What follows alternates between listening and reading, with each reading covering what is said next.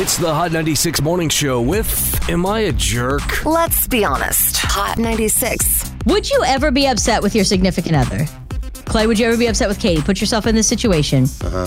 If they reached out to an ex because that ex was suffering a loss, loss of a pet, in this case, loss of a parent.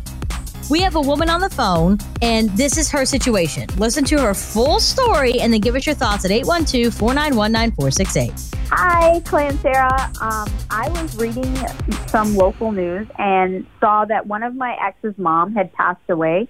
I was really close to my ex's sister and mother, so I reached out to his sister in a Facebook message and gave her my condolences for losing her mother. That was it. Uh, one message, one reply, and my husband's overreacting. My husband and I have been together for eight years, and he thinks I was in the wrong to reach out to offer my condolences. I haven't had any contact with the sister since being with my husband, so he thinks I should have kept my condolences to myself.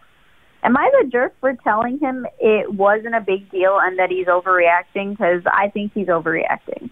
This poor lady just trying to offer condolences. 812 491 9468, text in 82474. Was she being a jerk, just reaching out to say that she was sorry to hear about terrible news, or is the husband being a jerk? It's Hot 96.